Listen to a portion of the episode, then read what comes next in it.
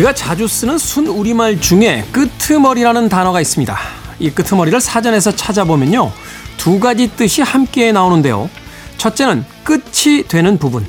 둘째는 일의 실마리라고 합니다. 한 단어 안에서 끝과 시작이 공존하고 있는 거죠. 유난히도 지치고 힘들었던 이 계절의 끄트머리. 더위의 끝이자 추위의 실마리에 서 있는 지금이야말로 끝내야 할 것들은 끝내고 미뤄둔 것들은 시작해야 할 때가 아닌가 싶습니다. 김태훈의 시대음감 시작합니다.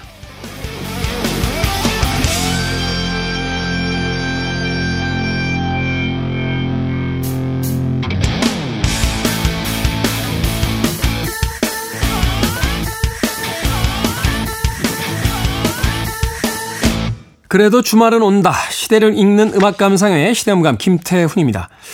자, 끄트머리, 끝인 동시에 시작인 아주 절묘한 아, 우리말인 아닌가 하는 생각이 듭니다. 생각해보면 완벽한 끝과 완벽한 시작은 없겠죠. 어, 태어남과 죽음도 결국은 DNA에 계속되는 어떤 반복과 이어짐으로 어, 연결이 되어 있기 때문에 우리들 삶도 마찬가지죠. 어, 학교의 졸업은 곧 사회의 시작이기도 하고 또 사회에서의 어떤 은퇴는 또 다른 삶을 시작하는 시작이기도 하니까요. 한여름의 무더위 전혀 끝날 것 같지 않던 그 무더위가 이제 에, 기승을 부리다가 사라져가고 이제 청명한 가을과 함께 또 추운 계절의 시작점이 에, 와 있습니다.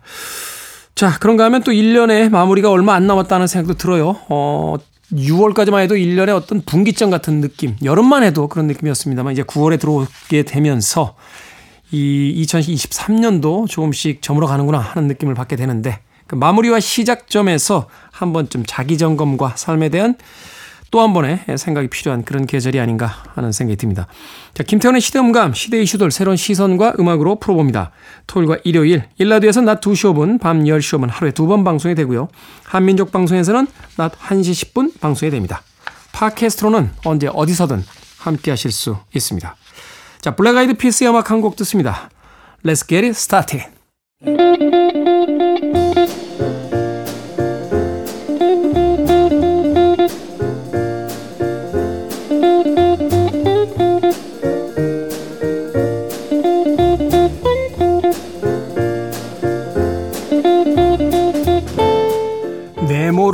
그 사람을 알 수 있다. 네모에 들어갈 말들 여러 가지가 떠오르는데요. 그 중에 한 가지는 책장이 아닐까 싶습니다. 주인의 머릿속을 고스란히 보여주는 책장. 지금 여러분의 책장에는 어떤 책들이 꽂혀 있나요? 우리 시대의 책 이야기, 책은 북. 정현주 작가님, 생선 작가님 나오셨습니다. 안녕하세요. 안녕하세요. 네, 안녕하세요. 최근에는 집에다 책장을 안 놓으시는 분도 꽤 있더라고 하는데 뭐 두 분은 그런 스타일은 아니신 것 같고 꽤나 큰 책장을 가지고 계시죠. 또 한 분은 책장을 아예 서점으로 만드셔서 가지고 계신 분도 계십니다. 가장 비중이 높은 장르가 있다면 두 분의 책장에 어떤 책들일까요? 저는 아무래도 소설인 것 같고 소설. 그 다음에 사회과학 책이 많아요. 사회과학 음. 책들. 예. 네. 생소 작가는 저도 소설책이 제일 많은 것 같아요. 소설책이 제일 많다. 네. 아 그렇군요. 저는 사실 사회과학 서적들이 훨씬 더 많았거든요. 음. 그러니까 산책으로만 치면 사회과학 서적들을 훨씬 더 많이 샀던 것 같아요. 근데 정리하잖아요. 가져갈 책들, 버릴 책들. 음.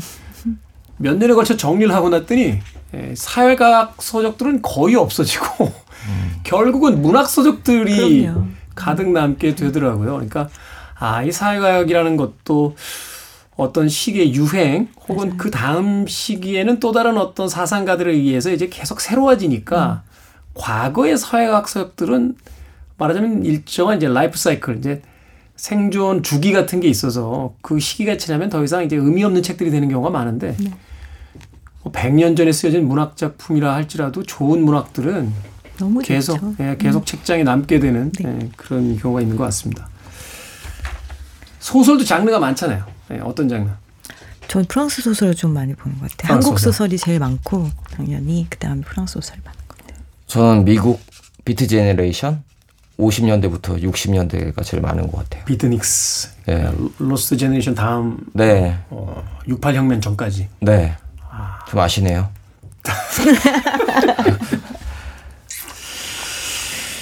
그리고 제일 없는 책은 한국 책 소설책이 많이 없는 것 같아요. 한국 소설책. 예. 왜 한국 소설책이 별로 없을까요? 어, 저는 한국 작가들 좀 질투가 나서 예, 책을 잘 안 읽어요. 한국 작가들 책은 웬만하면. 아, 저는 저 마음 이해해요. 약간 네. 하루키 스타일인데요. 네. 그죠? 아이, 내가 나보다 잘 써? 아, 안. 그리고 또 어, 몇몇 작가는 어? 나보다 못 쓰는 것 같은데 이렇게 유명해진다고? 많이 판다고? 막 이런 또 하여튼 여러 가지 이유로 예, 한국 작가들 책은 책장이 없는데 이제 제가 보기엔 또 몰래 몰래 보긴 하겠죠. 몰래 몰래 보긴 할 텐데. 예, 몰래 봅니다. 자, 책은북 오늘은 각자 주제를 가지고 두 권씩의 책을 골라서 읽어보는 날입니다. 자, 오늘 정현주 작가님부터 먼저 만나보죠. 어떤 주제를 가지고 또 어떤 두 권의 책을 소개를 해 주실지. 먼저 주제부터 좀 알려주세요. 네, 주제는 무너지던 삶을 일으켜낸 기록의 시간이라는 음. 제목으로 우리가 요즘에 SNS를 통해서 자기 표현들을 많이 하잖아요. 네. 네, SNS를 통해서 다시 일어난 두 작가의 이야기를 가지고 왔습니다. SNS를 통해서 다시 일어난다. 음. 어, 재밌네요. 사실 최근에는 이 SNS의 해악에 대해서는 뭐 넘치도록 많은 글들이 나오고 있습니다만 SNS를 통해서 무너지던 삶을 다시 일으켰다. 어, 이런 이야기는 사실 그렇게 쉽게 접해보지 못했으니까 네. 어, 궁금해집니다. 첫 번째 어떤 책입니까? 첫 번째 책은 나는 자살 생존자입니다라는 황운는돌 작가의 책이고요. 네. 이 책은 웹툰으로 연재되다가 최근에 올 여름에 책으로 발간되었어요. 황 웃는 돌의 황 웃는 웃는 돌은 이분의 이제 필명? 네. 근데 아빠가 지어준 별명인 거예요. 아빠가 지어준 별명이다. 아빠가 농담을 되게 좋아했는데 딸이 태어나자 애가 웃는 게 이쁘니까 우리 웃는 돌이라고 하자. 단단한 딸이었으면 좋겠다. 네. 그렇게 유머가 많은 아버지셨어요. 돌이 또 영어로는 또 인형도 되니까 어, 여러 가지 또 중의적인 의미가 있네요. 네. 네. 본명은 이제 다른 것이지만 이 웹툰을 그리기 시작하면서 이분이 이것을 자기의 필명, 활동명으로 사용하게 되었는데 제목에서 보시다시피 나는 자살 생존자입니다잖아요. 네. 자살 생존자라는 것은 내가 자살을 했다가 살아난 것, 케이스를 말하는 것이 아니고 가까운 사람이 자살을 했던 경우를 의미하는 거예요. 남겨진 가족에 대한 이야기들이 제일 많죠. 네. 제가 이 책을 보니까 가족뿐이 아니라 그 주변에 있던 친구들이라던가 혹은 또 그런 자살하신 분의 그 다음을 책임져야 됐던 소방관이라던가 네. 또는 정신과 의사 선생님들도 많다고 해요. 정신과 의사인데 내담자가 자살을 하는 경우 이런 경우들이 다 자살 생존자에 포함이 되더라고요. 제가 정신과 의사분들 몇 분 아는데 그 굉장히 힘들다고 하더라고요. 그러니까요. 그 내와 내 방에 있던 환자인데 그 치료를 진행 중에 그렇게 극단적 선택을 해버리면 음. 의사들도 이제 인간이니까 나의 어떤 치료가 잘못된 게 아닌가 혹은 내가 막을 수 있었던 걸 못 막은 게 아닌가 뭐 이런 어떤 죄의식이 굉장히 크다고 하더라고요. 네. 어. 똑같이 가족들도 그런 질문 속에서 살아가거든요. 근데 이분이 이제 사계절을 여러 해가 지났고 예, 상담을 받기 시작한 거는 이제 넉, 네, 네 개의 계절, 음. 다섯 번째 계절에 이제 조금 마음이 열리는 그 과정을 담은 책이에요. 웹툰으로 연재를 하기 시작한 했을 때는 이미 많은 시간이 지난 다음이었는데 너무 이제 마음이 힘들고 그러다 보니까 첫 장면에서 이분 본인 스스로가 자살을 기도하거든요. 네. 그런데 이제 구조가 됐어요. 그때부터 이야기가 시작이 되는데 이분이 이제 너무 힘들고 아빠는 왜 죽었을까? 그리고 제가 여기서 많은 거를 알게 됐는데 우리가 흔히 말하면은 뭐 뉴스에서 봤을 때 자살한 사람이 유서를 안 남겼다 뭐 이런 이야기들이 많이 나오잖아요. 네. 유서를 남기는 경우는 30%도 안 된다고 해요. 유서라는 게 사실 한편으로 생각하면 굉장히 차분한 생각의 정리 같은 것들인데 네. 스스로 생을 마감할 정도의 어떤 극단적인 상태에 가 있는 분들이 그런 글들을 남긴다는 게 오히려 약간 또 비현실적이죠. 그렇죠. 어. 이분이 이제 아버지 카페에서 아르바이트를 하고 있는데 아빠가 와서 선물을 하나 주고 가세요. 근데 그날 따라 카페에 사람이 너무 많았던 거예요. 원래는 손님이 없는 카페인데 아빠가 오늘 사람이 너무 많았는데 선물 하나 뭐 내 딸아 이거 받아 이렇게 주고 가셨어요. 그게 마지막이었던 거예요. 아, 그러니까 이 친구는 이제 이 작가분은 카페에 다시 일을 하러 갔을 거 아니에요. 아빠 장례를 치르고. 그러면 아빠가 앉으려다 못 앉은 자리가 구석 자리에 있었거든요. 그 자리를 볼 때마다 이제 마음이 무너지는 거죠. 그래서 그 자리에 커피를 한 잔씩 올려놓고 하루를 시작하고 그렇게 했어요. 음. 근데 점점 마음이 저 가라앉고 본인의 이제 우울증이 찾아오게 되고 우리 왜 매상후 증후군 같은 것도 오잖아요. 있죠. 네. 음. 근데 그럴 틈도 없는 거예요. 왜냐하면 아빠가 빚을 너무 많이 지고 돌아가셨어요. 음. 그래서 이제 한정 승, 승계라고 봤잖아요. 이제 유선 상속에서 음. 그 마이너스 분은 이제 받지 않고 플러스 네. 분으로 이제 다 네. 하는 거죠. 법으로 다 해결을 했는데도 불구하고 그 채권자들이 계속 고소를 민사 민사 소송을 네. 하겠죠. 그러다 음. 보니까 차압이 계속 걸리고 20대인데 20대 초반인데 계속 그 빚을 갚아야 되고 또 하나를 해결하고 나면은 또 어느 날 카드가 막혀 있는 거예요. 음. 그럼 또 다른 분이 이제 또 고소를 하게 됐는데 이 그런 과정에서 빚에 막 쫓기다가 어느 순간 조금 더 이렇게 마음이 올라올 때는 그런 생각들을 하게 되는 거죠. 아빠는 왜 그랬을까? 음. 그래서 이제 상담을 받기 시작하는데 그 상담을 받는 긴 기간 동안 자신이 사실 아빠에 대해서 계속 질문했지만 마지막에 간 것은 자기를 발견하는 시간이었던 거예요. 네. 그런 어느 날 결심을 하게 돼요. 내가 이렇게 겪고 배운 거. 이분이 이제 자기를 아빠를 연구하고 싶었죠. 그래서 아빠에 대해서도 막 알아봐요. 그래서 생애사를 아빠의 생애사를 정리해 보기도 하고 아빠 친구들을 만나 보기도 하고 사회과학 서적을 너무 많이 사가지고 집이 막 터질 것 같았대요. 그 안에서라도 심리학 책에서라도 아빠를 발견하고 싶어가지고 그러다가 이제 그 유가족 모임이 있더라고요. 그 유가족 모임의 이름이 자살 유가족 자조 모임이에요. 네. 그래서 그거 고인이 왜 그렇게 했는가 보다 네가 무엇을 하고 싶은가가 더 중요하다. 그러면서 자기들끼리 서로를 도와가면 모임이 있더라고요. 그 모임 사람들하고 만나서 이야기를 하면서 나에게 필요한 애도가 뭔가 그냥 애도가 아니라 나에게 필요한 애도가 뭔가 이런 것들을 공부했던 시간들이 있어요. 그래서 여기 보면은 이 자살한 가족을 둔 사람이 겪는 우울감이라는 것이 어떤 것인지 나오는데 한마디로 표현하면 이제 사람들이 교통사고 같은 거죠라고 네. 상담자들이 많이 얘기하는데 상담 선생님이 이분은 중앙선 침범 같은 거라고 그렇게 말해요. 도망갈 아. 곳이 없는데 누군가가 내 앞으로 중앙선 침범해서 왔, 오는 것을 그냥 바라보고 있는 그런 마음이라고 그런 이야기들을 이제 다 적었어요. 그래서 웹툰을 그리기 시작한 거예요. 그래서 나와 비슷한 공, 음. 괴로움을 겪는 사람들과 나누고 싶다 나의 지식과 경험을 그 이야기를 나누고 싶다. 네 음. 그런 거를 통해서 이분이 극복된 거예요 본인 스스로가. 결국은 이제 그 이야기를 내 안에서 해결되지 않는 채로 계속 그 소용돌이치게 하는 게 아니라 음. 이제 바깥으로 이야기함으로써 네. 다른 사람들의 이야기도 듣고 격려와 위로도 받고 네. 또 그러면서 점점 이제 말하자면 좀 객관화시키는 네. 그런 과정이 이제 치유의 과정이었다. 그걸 이제 SNS를 통해서 네. 했다라는 거군요. 네, 아빠가 이제 영화 제작자였거든요. 영화를 제작해서 굉장히 성공했는데 어느 순간 이제 기울어져 산업이 기울어져 가면서 아버지가 알코올 중독에 빠지고 그런 과정들을 다 낱낱이 다 이야기를 해요. 네. 이야기를 하면서 여기에 보면은 이제 거기 권리장정 같은 게 있더라고요. 이분들 이 유족 권리장정 같은 걸 자기들끼리 만들었어요. 근데 거기에 보면 나는 죄책감을 느끼지 않을 권리가 있다. 나는 자살로 인한 죽음에 대하여 책임감을 느끼지 않을 권리가 있다. 희망감을 유지할 권리가 있다. 뭐 이런 것들이 있거든요. 주변 사람들이 그런 말을 그냥 무심코 던지는 말들에서 엄청나게 상처를 많이 받잖아요. 그 사실은 뭐 이 방송을 들으시는 분들도 계실지 몰라서 직접적인 음. 언급은 안 하겠습니다.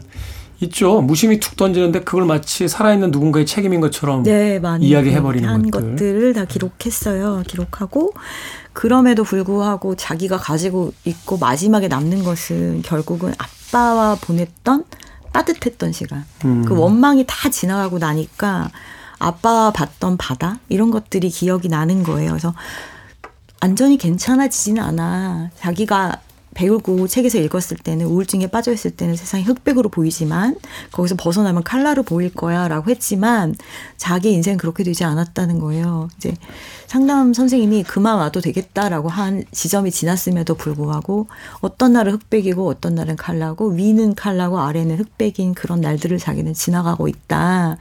그런데 지금 내가 고민하는 것은 오늘 저녁에 뭐 먹을까이다.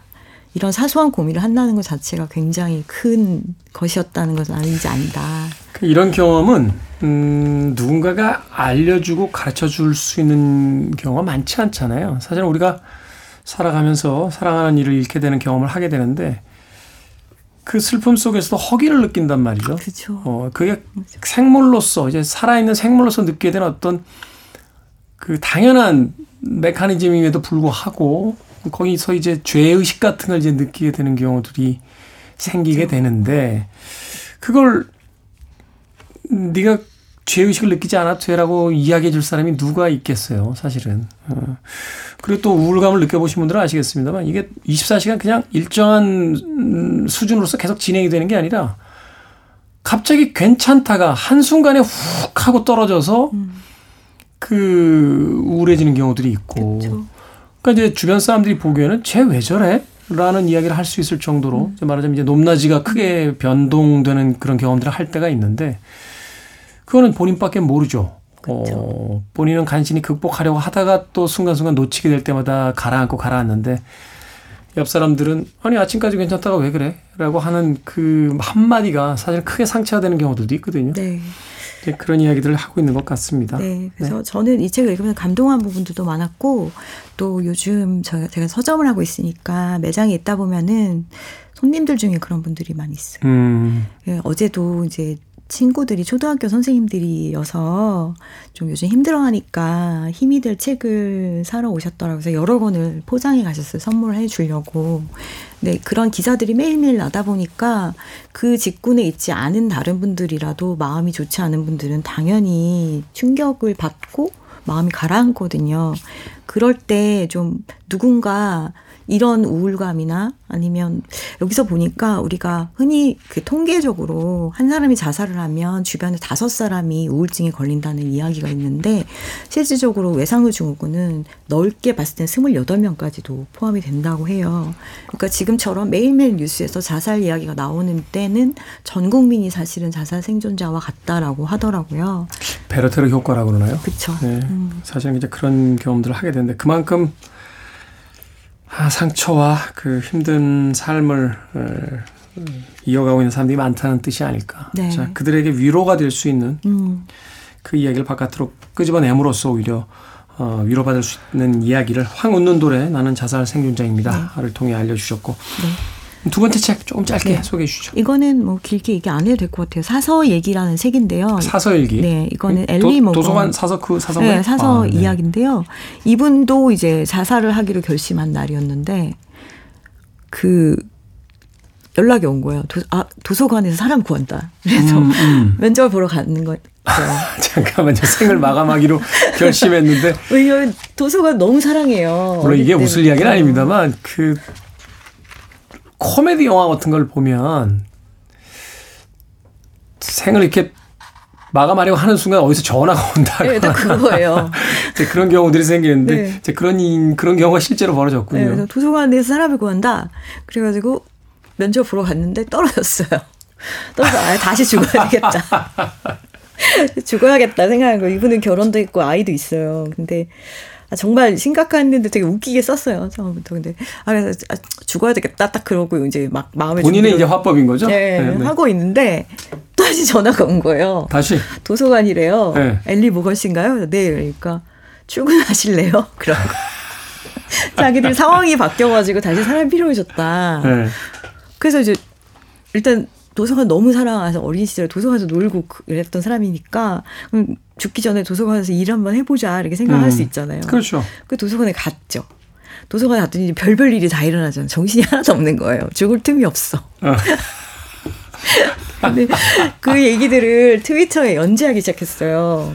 자신의 하루하루의 기록들을. 네, 또 그냥 또 이렇게 어디를 가나 이상하신 분들이 재미난 분들이 많잖아요. 그 얘기를 그렇죠. 이제 쓰는 거예요. 오늘 내가 도서관에서 만난 뭐 빌런들 네. 혹은 이상한 분들 뭐 이런 사람들 아이디가 뭐냐면 성질 더러운 마녀예요.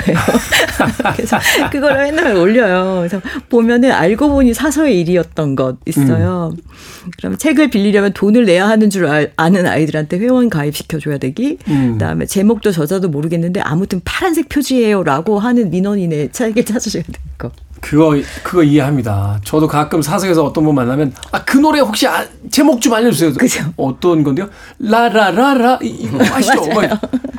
아니 그 누가 부른 건가요? 아니 그거 모르겠고. 맞아요. 라라라라 이거 알잖아요. 앨범이 까만색. 그러니까. 자켓이 까만 거. 아. 그런 일이 도서관에서도 벌어지는군요. 어마어마하죠. 책에 대해서 뭐 그런 책은 없는데요라는 책이 있거든요. 음. 서점에 와서 사람들이 너무 이상한 걸 많이 물어보는 거, 음. 막 거기 털난 괴물이 표지에 있는 책 골라주세요, 막 그런 거. 그런 게 여기서도 일어나니까 네. 그런 거 그리고 단골 어르신의 만성 질환 하소연 들어주기 이런 거 저도 많이 합니다. 저는 이제 뭐 모두가 다 그런 건 아닌데 제가 아는 그 banker가 있어요. 음. PB라고 하죠. 이제 private banker라고 그, 그 많은 돈을 이제 관리하는 그분들 그분 이제 그분들이 아니라 이제 그분의 업무의 많은 부분이 아 신세 한탄 들어드는 거예요. 맞아요. 그러니까 아, 돈이 되게 많은 분들인데 오늘 와서 1억 넣다 뺐다 어, 예금하신대요. 아우 예 감사합니다. 그런 오늘 말이야 내가 아침에 어떤 일을 당했는데 그래서 그 맞아요. 그 얘기를 들어주시고 다음 날 되면 또 다시 오셔서 그 돈 좀 빼갈게. 그러니까요. 빼가면서 또 이야기. 그래서 그 이야기 들어드리는 게 자신들의 일이다. 라는 얘기를 하던데 도서관에서도 벌어지는군요. 그러다 보니까 괜찮아진 거예요. 그래서 이제 이런 두꺼운 책을 쓸 수 있었던 아. 이야기예요. 그래서 SNS에 그 사람들이 너무 열광하는 거죠. 좀 책을 좋아하는 사람들이. 나 또 이게 이분이 이제 사서일이지만 저도 이거 읽으면서 맞아. 나도 그랬어. 그리고 이분은 심지어 거기 컴퓨터가 있잖아요. 사람들이 와가지고 나 실업수당 받아야 되는데 로그인을 못하게 있지. 아니 꽤 많아요. 그래서 그것도 해줘야 어. 되는 거야. 공무원이니까. 그러니까 이게 사서의 일인지 몰랐었는데 사서의 일이 돼버린. 그래서 막 여기 이렇게 그림을 막 그려가면서 그 이야기들 하니까 사람들 이 재밌잖아요. 네. 그러니까 반응이 막 엄청 뜨거워지니까 살아난 거예요. 막. 그래서 살게 되었고 제가 아까 앞에 책으로 다시 돌아가면은 이분이 너무 힘든 어느 날이었어요. 카드가 막혔어. 그래서 택시를 탔는데 택시를 이제 처음 탄 거예요. 왜냐 카드가 막혀가지고 아무것도 못 하는 거예요. 편의점에 네. 담배를 사러 갔는데 담배를 살 수가 없는 거야. 카드가 안 돼가지고 카드를 다 넣는데 다 안 되는 거예요. 그래서 너무 황당 황망하잖아요. 알고 보니까 또 막힌 거죠 이제. 남자친구가 전화를 한 거예요. 나 이렇게 됐다. 그러니까 남자친구가 아 그냥 택시 타고 우리 집으로 와라 그랬어요. 택시를 정말 오랜만에 몇 년 만에 탄 거예요. 음. 너무 신이 나는 거야. 택시를 탔다는 그 자체로. 너무 슬픈데 너무 신이 나는 거야. 카드가 막힌 건 둘째 문제고. 이렇게 편안한 곳이 있었구나. 내가 앉아서 그때 콜센터에 여의도에 있는 콜센터 근무를 하고 있었대요. 그 택시가 너무 막히는 거예요. 여의도가. 그래서 이렇게 밖을 보고 있는데 너무 안락한데 콱 막힌 게 또 자기 인생 같기도 하고 막 그래 창문을 열었더니 도 살랑살랑 바람이 들어오고 막 뭐라 형용할 수 없는 기분이 든 거야. 그리고 갑자기 할아 그 기사님한테 얘기를 한 거예요. 저 오늘 카드가 정지됐어요. 그러면서 사실 아빠가 자살해가지고 뭐 그런 얘기를 한 거예요. 네. 자기도 처음 그런 얘기를 남한테 한 마음을 거예요. 마음을 열고.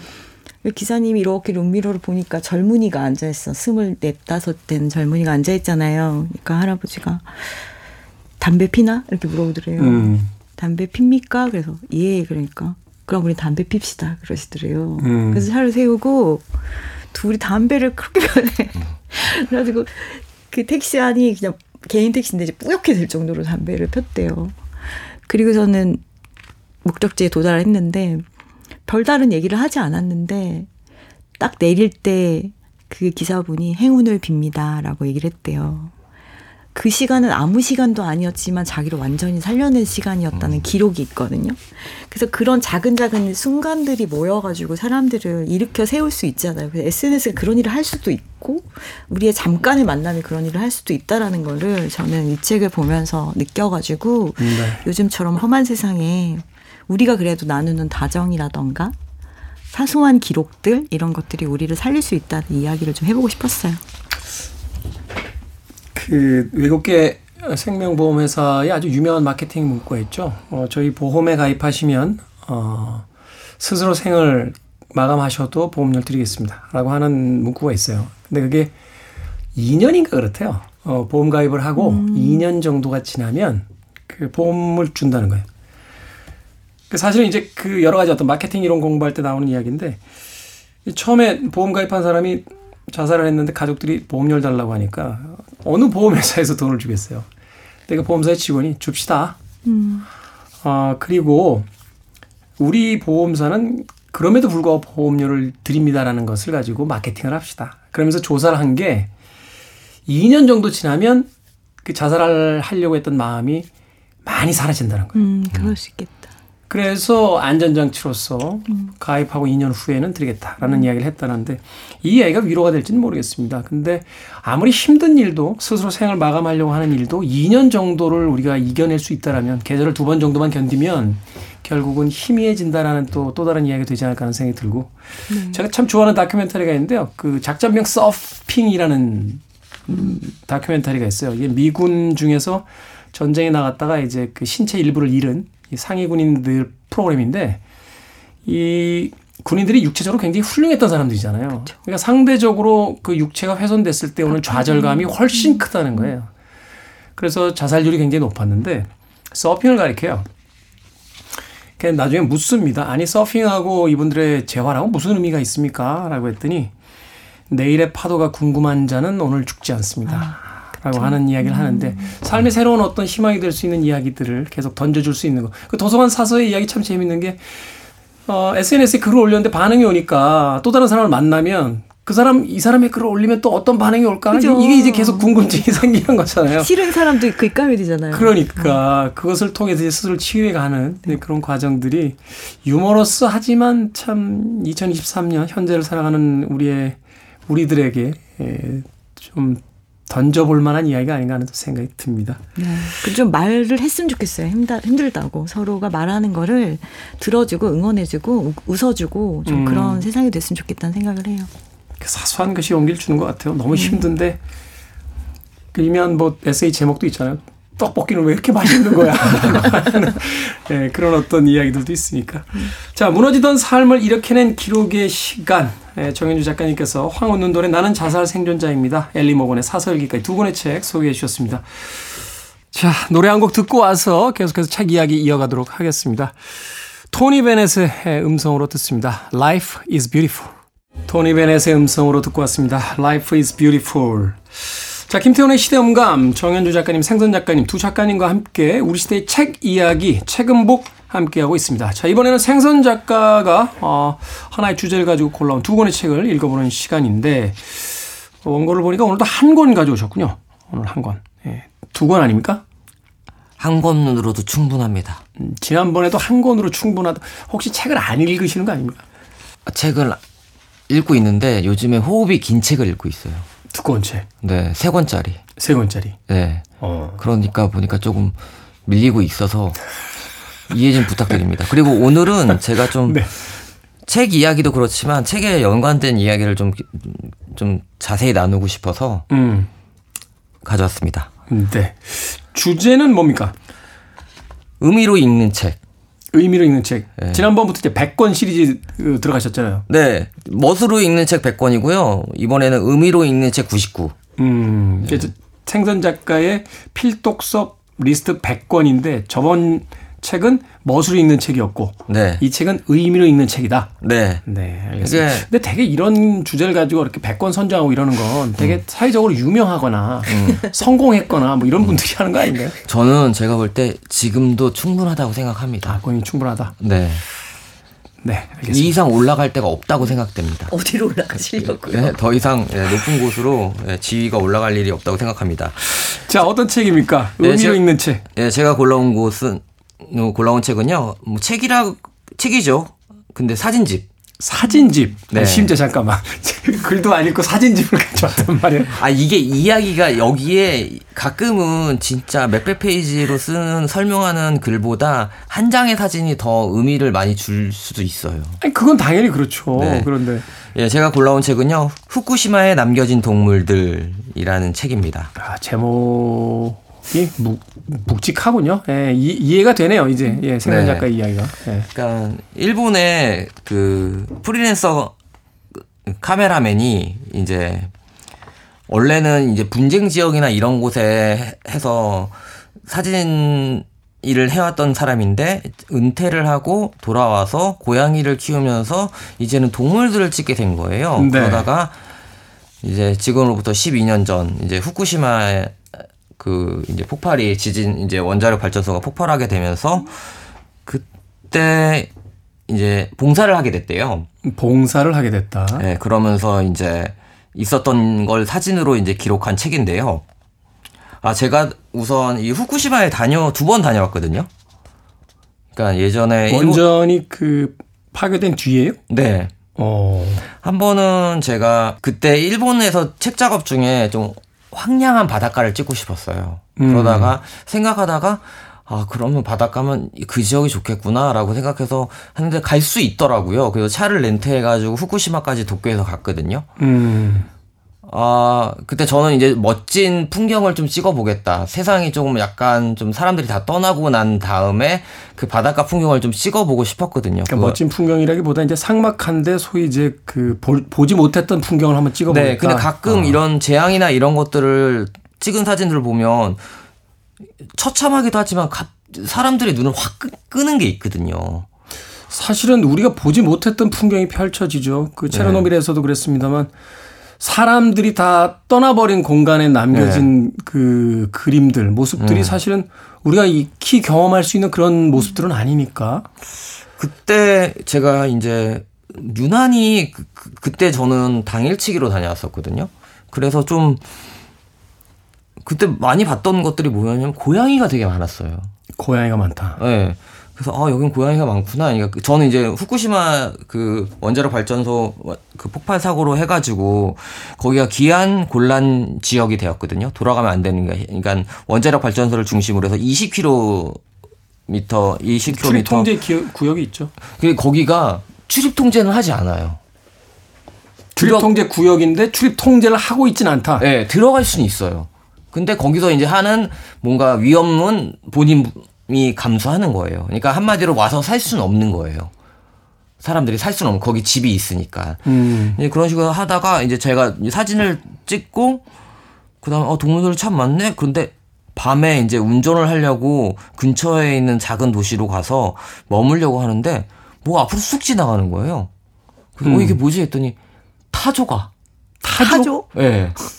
도시에 돌아다니고 있는 거예요. 차도 없거든요. 저밖에 없으니까. 오. 거기도 어, 타조가 있네 이렇게 하고서 아 여기 정말 사람이 살지 않아서 동물들이 방치가 됐구나라고 딱 하는데 또 뭐가 쑥 지나가요. 산돼지, 산돼지. 산돼지 가족들이 가족까지? 예. 네. 동일한 비교는 하기 그렇습니다만 말하자면 우리나라의 어떤 DMZ 같은 데네요. 그러니까 네. 사람이 사라진 공간에서 이제 야생성이 이제 회복되는 네. 아, 그다음부터 이제 왔어요. 그다음부터 너무 궁금한 거예요. 이게 왜 이렇게 됐지? 라는 생각이 들어서 알아보니까 거기가 사람들은 빠져나왔는데 사람들이 빠져나오면서 동물들은 빠져나오지 못했던 거예요.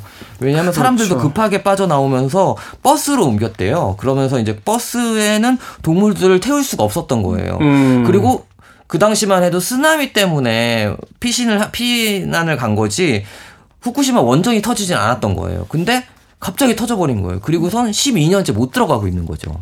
그러면서 그러니까 사람들은 떠날 때만 해도 곧 돌아올 거라고 생각을 했으니까 해일만 지나가면 돌아갈 수 있으니까 네. 동물들을 남겨놨는데 이게 쓰나미가 왔다 간 뒤에 이제 원전이 붕괴가 되면서 네. 2차 사고가 이제 발생이 되니까 그 다음에 이제 들어가지 못했던 거군요. 들어가지 못해서 이제 그 거기서 좀 떨어진 산을 하나 넘으면 다른 지역 센다이 뭐 이런 지역에 이제 머물고 있다가 지금은 못 들어가고 다 뿔뿔이 흩어져서 이제 다른 도시로 가게 됐고 결국 그 거기에 남겨진 동물들은 그대로 있는 거예요. 근데 대부분의 동물들의 80%가 어 다 생을 마감했다고 다 죽었대요. 왜냐하면. 금방 올 거라고 생각했기 때문에 먹이도 금방 조금밖에 안 주고 그 다음에 고양이들 같은 경우는 갇혀 있거나 묶여 있거나 있었을 테니까. 개들은 묶여 있어서 대부분 아사를 했고 고양이들 같은 경우는 집 문을 다 닫아놓은 거예요. 그렇겠죠. 빠져나가지 못하도록. 그러니까 다 이제 생명이라는 게 어떻게 해서 딱 보니까 그 와중에도 이제 집에서 토- 도망 나온 동물들이 되게 많은 거예요. 그러니까 제가 딱 봤던 길거리에서 고양이들 이렇게 있고 하는데 이, 이들을 구조 그러니까 타조 같은 경우도 거기가 시골이었거든요. 그래서 타조를 있으니까. 네. 그리고 소들도 있고 음. 되게 많았던 말들도 있고 하는데 그것들을 도축도 할 수 없는 거예요. 이미 사람이 방사능- 들어갈 수 없으니까. 방사능에 오염 이제 오염됐다고 생각하니까 근데 그러니까 살처분이라고 해서 우리는 이제 그런 거 거기서는 그런 것도 생각하지 못하고 이제 그대로 놔둔 거예요. 왜냐하면 거기서 동물들까지 신경 쓸 여력이 없었던 거예요. 네. 그러면서 12년이라는 시간이 지났거든요. 근데 제가 이제 그 이후로 2년 후에 다시 찾아갔을 때 이제 우- 자료를 정보를 다 찾고 갔는데 세, 가- 세 집이 있어요. 네. 한, 한 분은 제일교포, 분이신데 아주머니 혼자 남으셨는데 이 분들하고 나머지 일본 분들 두 분이서 각자 집을 하는데 버려진 동물들이 너무 안타까워서 구조해 와서 그분들이 이제 자비로 이제 거기다가 이제 정착촌을 만든 거예요. 음. 그래서 그, 주, 그 중에 제가 한 정착촌에 가가지고 있었는데 집 한 채에 고양이가 70마리가 있어요. 자기들끼리 모였군요. 예. 네. 그러니까 구조해오고 아, 구조해오고 그 하는데 아주머님 집에. 아, 근데 아. 맨 처음에 딱 들어가면 개 소리가 엄청나요. 딱 보면 개가 마당에 20마리 넘는 개들이 다 음, 묶여 있어요. 음. 근데 이 사람 가니까 경계에서 짓는 게 아니고 좋아서 좋아서. 완전히 좋아서 이렇게 하고 하고 해서 하고 그 다음에 뒷마당에는 타조가 있어요. 근데 타조가 털이 다 빠졌어요. 음. 예, 그 방사능 때문에. 방사능 때문에. 예. 근데 살아남았어요. 그리고 소들도 있고. 그러니까 완전히 뭔가가 이게 동물들을 하는데 그분들이 이제 거의 맨 처음에는 동물들을 이제 구조하니까 이런 나라에서 도움을 되게 많이 줬대요. 음. 근데 그게 6개월이 지나니까 딱 끊기고 그 다음부터는 시, 이제 시민 단체나 이제 동물 단체에서 구호를 해주는데 전 세계에서 많이 온대요. 그런 것 같아요. 근데 그것도 이제 이제 12년이나 되네, 되다 보니까 지금은 없는 거예요. 그래서 이분들이 그냥 선의로 이렇게 해서 그러니까 저같이 이제 오는 사람들이 이제 먹이 사라고 돈을 주고 주기도 하고도 하거든요. 네. 그런 식으로 하는데 어 이제 거기에 제가 보 이제 말씀드렸던 후쿠시마에 남겨진 동물들이라는 거는 그그 운이 좋은 동물들은 구해졌고 운이 나쁜 동물들은 그대로 이제 아직도 야생에 방치가 돼서 지금 야생화가 됐거든요. 그런데 야생하면 사람을 두려워해야 되잖아요. 음. 가잖아요. 좋아요. 고양이들이 막 달려와요, 진짜. 사람을 보고 너무 좋아가지고. 그리고 개들은 이미 다 뭐지 죽거나 그 보호 했는데 고양이들 같은 경우에는 지금도 많이 이제 야생화돼서 하는데 되게 신기한 게 자기 집 근처를 벗어나지 않아요. 주인을 기다리고 있는 거. 네. 그래서 주인을 기다리고 있는데 그리고 막 이제는 12년이 지났으니까 늙고 이러잖아요. 그런데 이제 딱 보면 아, 마음이 너무 아프더라고요. 그래서 아, 참 이렇게 하는 게 누구의 잘못도 아닐 텐데 어쩌다 보니 그렇게 됐고 그렇게 됐다고 생각하거든요. 근데 요즘에 이제 또 이제 그런 물 같은 것도 방류하고 이러면서 이제 그 생각이 나더라고요. 어, 그때 있던 후쿠시마에 있던 동물들은 잘 있을까라는 생각이 들더라고요. 그러면서 제가 이제 인터넷으로 딱 이렇게 찾아봤거든요. 근데 그 이후로 소식이 계속 안 올라오고 있는 거예요. 음. 그래서 막 궁금하기도 하고 이들 어떻게 지낼까 막 이런 생각도 해, 들더라고요. 근데 우리나라만 해도 이제 솔직히 말해서 버려지는 동물들도 많고 해서 혹자들은 아니 뭐 우리나라에 버려진 동물들도 많은데 후쿠시마에 있는 동물들까지 신경 쓰는 거는 조금 오바 아니냐라고 생각하실 수도 있는데 아니 전- 동물들을 신경 쓰는데 거기다 인간이 만든 국경은 왜 경계선을 그어요? 어, 그래서 제가 이렇게 이거 보고 두 번째 때 제가 한국에 만든 먹이 공장에다가 이런 거 사연을 말해서 후원을 받기로 했었거든요. 음. 근데 다 됐는데 그때 한일 무역 분쟁으로 아. 노제팬 운동이 있어서 그 먹이 회사에서 이게 좀 그렇다는 거예요. 일본에다 보내기가 좀 그렇다. 네, 좀 그러니까 이게 좀 해주면서 좀 잠잠해지면 보내주 하고 하다 보니까 또 4년이 지나버렸네요. 그래서 그 담당자분도 이제 그만두고 해가지고 지금은 연락을 하려면 처음부터 다시 시작해야 되는데 아 그래서 오랜만에 이 책을 딱 펼치면서 아 진짜 사, 사람 진짜 못됐다라는 생각을 했습니다. 저는. 음. 그래서 제가 이 책을 음, 좀 보여드리고 싶었어요. 우리 정현주 작가님하고도 그렇고 김태훈 DJ에게도 음. 보여주고 음, 이런 것들이 있다. 그러니까 결국 사람이 굉장한 피해를 본 것처럼 이야기를 하고 있지만 사람과 더불어 아무 이유 없이 정말 아무것도 모르고 있는 그 동물들도 이제 거기서 고통받고 있다는 이야기를 그러네요. 있습니다. 어, 사람이야 이유를 알면서 어, 음. 당하고 있지만 남겨진 동물들은 이유도 모른 채 예.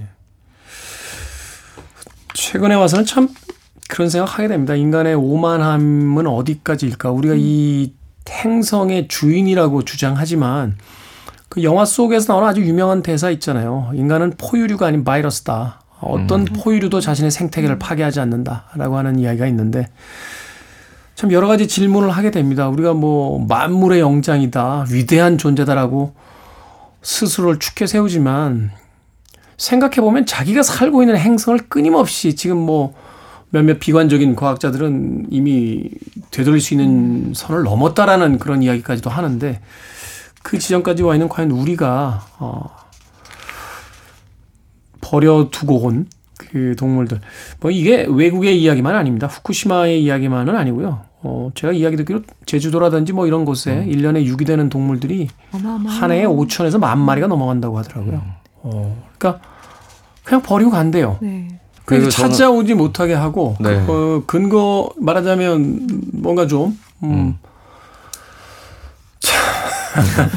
근데 제가 들었던 그 동물 보호하시는 분한테 들었던 거는 이분도 거기에 살진 않아요. 거기 살 수는 없어서 매일 출퇴근을 그렇겠죠. 하신대요. 그래서 하는데 일본 정부라고 딱 지정하는 건 좀 그렇지만 일본 정부에서 제일 먼저 이 동물 문제가 이슈가 됐을 때 했던 게 뭐였냐면 중성화 수술 다 시켰대요. 음. 그러니까 왜냐면 개체수도 그렇지만 거기서 이제 짝짓기를 해서 계속. 삶은 음. 이어갈 거 아니에요. 음. 그런데 어떤 유전자 변형이 돼서 그러니까. 어떤 동물이 나올 음. 어떤 모습으로 나올지 모르니까 그렇게 되면 또 반, 반, 반, 반대 여론들이 또 들끓을 테니까 그걸 미리 막겠다는 음. 의미로서 동물들을 위한 게 아니라 네. 결국 정치적인 이유 때문이네요. 네, 그래서 그분도 딱 하시면서 사람이 진짜 나쁘다라고 말씀하시더라고요. 그래도 또 착한 사람들도 많아서 이렇게 항상 지원을 많이 해주신대요. 음. 그 사회가 이제 얼마나 발전했는지를 보기 위해서는 이제 여성권, 그다음에 아동권, 그다음에 이제 마지막으로 이제 동물권을 본다는 건데 음. 우리 주변에 에, 동물들을 볼 때마다 한 번쯤 다시 생각해 보게 됩니다. 아, 최근에도 우리도 그런 어, 사건이 있었죠. 동물원 사설 동물원에서 나온 암사자. 네. 사실 그 암사자가 인간을 위협한 것도 아니고 그냥 너무 더운 날씨에 철망이 열려 있어서 그늘을 찾아서 그 근처에 이렇게 앉아 있었는데 인간이 사살했어요. 결국은 음, 포획의 노력조차 하지 않고 참 여러 가지 생각을 들게 하는 그런 뉴스이기도 했습니다. 자, 후쿠시마에 남겨진 동물들 생선 작가의 의미로 읽는 책 그 99번째 에, 넘버를 달고 오다 야스스키의 책 소개해 주셨습니다. 고맙습니다. 고맙습니다. 감사합니다. 자, 두 분, 어, 어, 최근북에서 어, 소개해 주신 책 만나봤습니다. 저도 끝 인사드립니다. 어, 오늘 끝곡은요, 어, 마이클 잭슨의 음악 준비했습니다. 우리의 존재에 대해서 다시 한번 질문해 보게 되네요. 휴먼 네이처 어, 끝곡으로 준비했습니다. 지금까지 시대음감의 김태훈이었습니다. 고맙습니다.